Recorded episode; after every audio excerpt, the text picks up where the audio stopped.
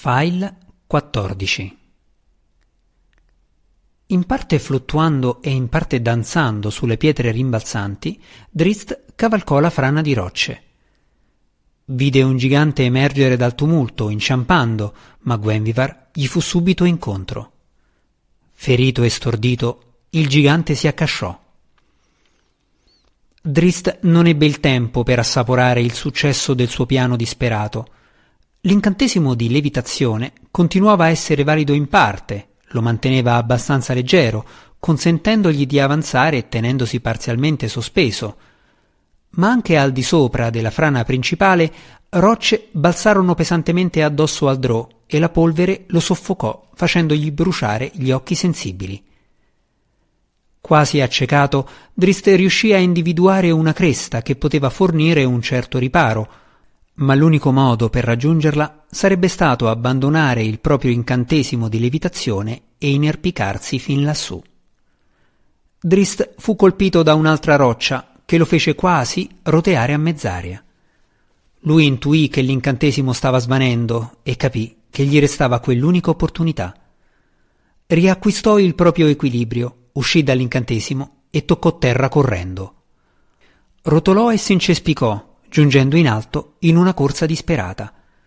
Una roccia rimbalzò contro il ginocchio della gamba che aveva già ferita, gettandolo a terra lungo disteso. Drist stava rotolando di nuovo, cercando come meglio poteva di raggiungere la salvezza rappresentata dalla cresta. Il suo slancio ebbe termine quando era di gran lunga troppo lontano. Tornò in piedi, con l'intenzione di lanciarsi in avanti per coprire la distanza finale, ma la gamba di Drist non aveva forza e si piegò immediatamente, lasciandolo arenato ed esposto. Lui sentì l'impatto sulla schiena e pensò che la sua vita fosse giunta al termine. Un attimo più tardi, stordito, il Drò si rese conto soltanto che in qualche modo era atterrato dietro alla cresta e che era sepolto da qualcosa, ma che non si trattava di pietre o di terra. Gwenvivar rimase sul suo padrone, riparando Drist finché l'ultima delle rocce saltellanti non fu rotolata giù fino a fermarsi. Dove i dirupi lasciarono posto a un terreno più aperto, Colomba e Gabriel tornarono a scorgersi l'un l'altra. Notarono qualcosa che si muoveva direttamente davanti a loro dietro a un precario muro di massi accumulati, alto circa tre metri e mezzo e lungo circa quindici metri. Un gigante comparve in cima al muro, ruggendo di rabbia e reggendo una roccia sopra la testa pronto a lanciarla. Il mostro aveva varie frecce che gli uscivano dal collo e dal petto, ma non sembrava preoccuparsene. Tuttavia, il colpo successivo di Kellindil colse di sicuro l'attenzione del gigante, perché l'elfo infilò una freccia direttamente nel gomito del mostro. L'enorme essere ululò e si afferrò il braccio, apparentemente dimentico della roccia, che gli cadde prontamente sulla testa con un tonfo. Il gigante restò immobile, stordito, e altre due frecce gli colpirono il volto. Esso vacillò per un attimo, poi si fracassò nella polvere.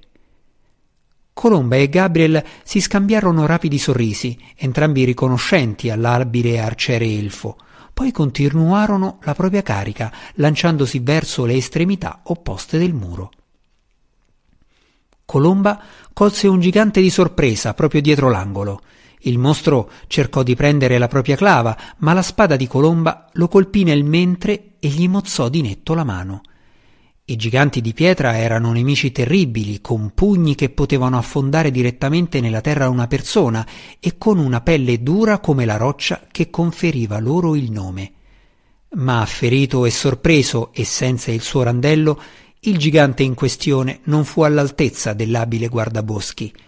Lei balzò in cima al muro, portandosi sullo stesso piano del volto del gigante e mise metodicamente all'opera la sua spada. In due affondi il gigante fu accecato. Il terzo, un rapido colpo laterale, praticò un sorriso di taglio nella gola del mostro. Poi Colomba si mise sulla difensiva, schivando e parando gli ultimi colpi disperati del colosso morente.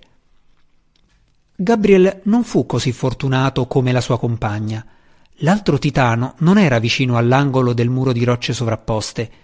Benché Gabriel avesse sorpreso il mostro lanciandosi alla carica non appena ebbe svoltato l'angolo, il gigante ebbe il tempo sufficiente e una pietra in mano per reagire. Gabriel alzò la spada per deviare il sasso volante e tale gesto gli salvò la vita. La pietra fece cadere di mano la spada al guerriero e inoltre giunse con una tale forza da gettare Gabriel a terra. Gabriel era un veterano stagionato e il motivo principale per cui era ancora vivo dopo così tante battaglie consisteva nel sapere quando ritirarsi. Costrinse se stesso a superare quel momento di dolore ottundente e trovò il proprio equilibrio, poi si tuffò di nuovo dietro al muro. Il gigante, con in mano la pesante mazza, lo seguì direttamente. Una freccia colse il mostro mentre usciva all'aperto, ma lui gettò da parte il dardo fastidioso come se non fosse altro che qualcosa di importuno e si lanciò sul guerriero. Gabriel rimase ben presto senza spazio, cercò di ritornare sui suoi sentieri frastagliati, ma il gigante lo bloccò, intrappolandolo in un canyon ristretto delimitato da enormi massi. Gabriel estrasse il pugnale e maledì la sua cattiva sorte. Ormai Colomba si era liberata dal suo colosso e corse fuori da dietro il muro di pietra, individuando immediatamente Gabriel e il gigante. Anche Gabriel vide la guardaboschi, ma si limitò a scrollare le spalle quasi in segno di scusa, sapendo che Colomba non poteva in nessun modo raggiungerlo in tempo per salvarlo. Il gigante rignante avanzò di un passo con l'intenzione di infliggere all'uomo il colpo di grazia, ma poi si udì un forte schianto e il mostro si bloccò all'improvviso. I suoi occhi guizzarono intorno in modo strano per un paio d'attimi, poi cadde ai piedi di Gabriel decisamente morto. Gabriel sollevò lo sguardo di lato verso la cima del muro di massi e scoppiò quasi a ridere forte. Il martello di Cruccio non era una grossa arma, la sua testa era larga soltanto cinque centimetri, ma era un oggetto solido e con un unico colpo il nano l'aveva pestato direttamente sullo spesso cranio del gigante di pietra.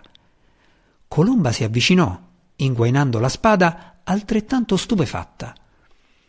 Quando Cruccio vide le loro espressioni incredule, non fu divertito. Sono un nano, dopo tutto, sbottò rivolto a loro, incrociando le braccia indignato.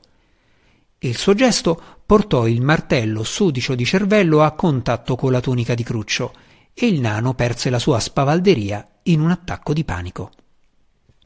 Si leccò le dita tozze e si pulì la macchia rivoltante, poi guardò il sangue sulla sua mano con orrore ancora maggiore. Colomba e Gabriel risero forte. Sappiate che pagherete per questa tunica, inveì Cruccio rivolto a Colomba. Oh, lo farete, potete esserne sicura. Un grido proveniente di lato li distolse dal sollievo momentaneo. I quattro giganti restanti, avendo visto un gruppo dei loro compagni sepolto da una valanga e un altro gruppo abbattuto in modo così efficiente, avevano perduto interesse per l'agguato e si erano messi in fuga. Roddy McGristle, con il suo cane ululante, si lanciò direttamente dietro di loro all'inseguimento. Un unico gigante era sfuggito sia al rombo della valanga che ai terribili artigli della pantera. Ora correva selvaggiamente lungo il fianco della montagna, cercando di raggiungere la cresta superiore. Drist diresse Gwenvivar in un rapido inseguimento, poi trovò un bastone per sorreggersi e riuscì ad alzarsi in piedi. Ammaccato, impolverato e ancora con le ferite inflittegli nella battaglia dallo spirito infausto e ora una decina di più dalla sua corsa sulla montagna, Drist ripartì. Tuttavia un movimento in fondo al pendio colse la sua attenzione e lo trattenne. Si volse e trovò l'elfo davanti a sé. Più esplicitamente Drist notò la freccia accoccata nell'arco teso dell'elfo. Drist si guardò intorno, ma non c'era nessun luogo in cui potesse nascondersi. Forse avrebbe potuto creare un globo di tenebre in qualche punto tra sé e l'elfo, ma si rese conto che l'abile arciere avendo preso bene la mira su di lui, non l'avrebbe mancato neppure con quell'ostacolo. Drist raddrizzò le spalle e si volse lentamente, affrontando l'elfo in modo diretto e con orgoglio. Kellindil allentò di nuovo la corda dell'arco ed estrasse la freccia dalla cocca. Anche Kellindil aveva visto la forma ammantata di scuro che fluttuava al di sopra della frana di rocce. Gli altri sono tornati da Darda, disse Colomba raggiungendo l'elfo in quel momento, e McGristel sta inseguendo. Kellindil non rispose né si volse verso la guardaboschi. Annuì laconicamente, guardando lo sguardo di Colomba su per il pendio, verso la forma scura che stava muovendosi di nuovo su per il fianco della montagna. Lascialo andare, propose Colomba. Non è mai stato nostro nemico. Mi preoccupa lasciare libero un drò, rispose Kellindil. Anch'io provo il tuo stesso timore, rispose Colomba, ma temo maggiormente le conseguenze di un incontro tra il drò e McGristel. Torneremo a Maldobar e ci libereremo di quell'uomo, propose Kellindil. Poi tu e gli altri potrete ritornare a Sundabar per il tuo impegno. Io ho dei parenti tra queste montagne. Insieme a loro veglierò sul nostro amico dalla pelle nera in modo da essere sicuro che non causi alcun male. D'accordo, disse Colomba. Lei si allontanò e Kellindil, non avendo bisogno di convincersi ulteriormente, si volse per seguirla. L'elfo si fermò a guardarsi indietro per l'ultima volta, cercò nel suo zaino ed estrasse una borraccia, poi la posò per terra bene in vista. Quasi per un ripensamento, Kellindil estrasse un secondo oggetto, questo dalla cintola, e lo lasciò cadere accanto alla borraccia. Soddisfatto, si volse e seguì la guardaboschi. Quando Roddy McGristel ritornò dal suo inseguimento selvaggio e infruttuoso, Colomba e gli altri avevano raccolto tutte le loro cose e stavano preparandosi per partire. Riprendiamo l'inseguimento del Drò, proclamò Roddy. Ha guadagnato un po' di tempo, ma lo raggiungeremo rapidamente. Il Drò se n'è andato, disse Colomba con asprezza. Non lo perseguiteremo oltre. Il volto di Roddy si deformò in un'espressione di incredulità e lui parve sul punto d'esplodere. Darda ha un gran bisogno di riposare, ringhiò Colomba senza cedere di un punto. Le frecce di Kellindil sono quasi esaurite e lo stesso vale per le nostre provviste. Non dimenticherò così facilmente i Thistledown, dichiarò Roddy. Neppure il Drow li ha dimenticati, si intromise Kellindil.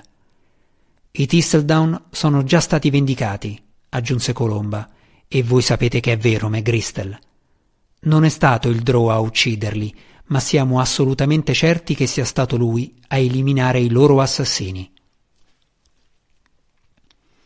Roddy ringhiò e si volse da un'altra parte. Era un cacciatore di taglia ed esperienza e perciò un investigatore competente. Naturalmente aveva capito la verità molto tempo prima, ma Roddy non poteva ignorare la cicatrice sul suo volto o la perdita dell'orecchio o l'ingente taglia sulla testa del drò. Colomba anticipò e comprese la sua silenziosa riflessione. Gli abitanti di Maldobar non saranno così ansiosi di vedersi riconsegnare il Drò quando apprenderanno la verità riguardo al massacro, disse lei. E non sarà così disposta a pagare, immagino. Roddy le lanciò un'occhiata furiosa, ma ancora una volta non poté contrastare la sua logica. Quando il gruppo di Colomba si rimise in viaggio per tornare a Maldobar, McGristel andò con loro. Più tardi, quello stesso giorno, Drist tornò giù lungo il fianco della montagna alla ricerca di qualcosa che gli rivelasse l'ubicazione dei suoi inseguitori. Trovò la borraccia di Kellindil e vi si avvicinò con cautela. Poi si rilassò quando notò l'altro oggetto che si trovava accanto a essa, il piccolo pugnale che lui aveva preso allo spiritello, lo stesso che aveva usato per recidere la corda dell'arco dell'elfo in occasione del loro primo incontro. Il liquido all'interno della borraccia aveva un dolce profumo e il drò, la cui gola era ancora inaridita a causa della polvere delle rocce, fu lieto di berne una sorzata. Brividi elettrizzanti si diffusero nel corpo di Drist, rinfrescandolo e rivitalizzandolo. Aveva a malapena mangiato per vari giorni, ma la forza che aveva abbandonato la sua forma ormai fragile ritornò rapidamente in una esplosione improvvisa. La sua gamba lacerata si intorpidì per un attimo e Drist sentì che anche quella si rafforzava. Poi Drist fu sommerso da un'ondata di vertigini, si trascinò all'ombra di un masso vicino e sedette a riposare. Quando si svegliò, il cielo era buio e pieno di stelle e lui si sentiva molto meglio. Anche la sua gamba, così massacrata nella cavalcata al di sopra della frana, avrebbe nuovamente sostenuto il suo peso. Driste sapeva chi gli aveva lasciato la borraccia e il pugnale, e comprendere la natura della pozione guaritrice non fece che accrescere la sua confusione e la sua indecisione.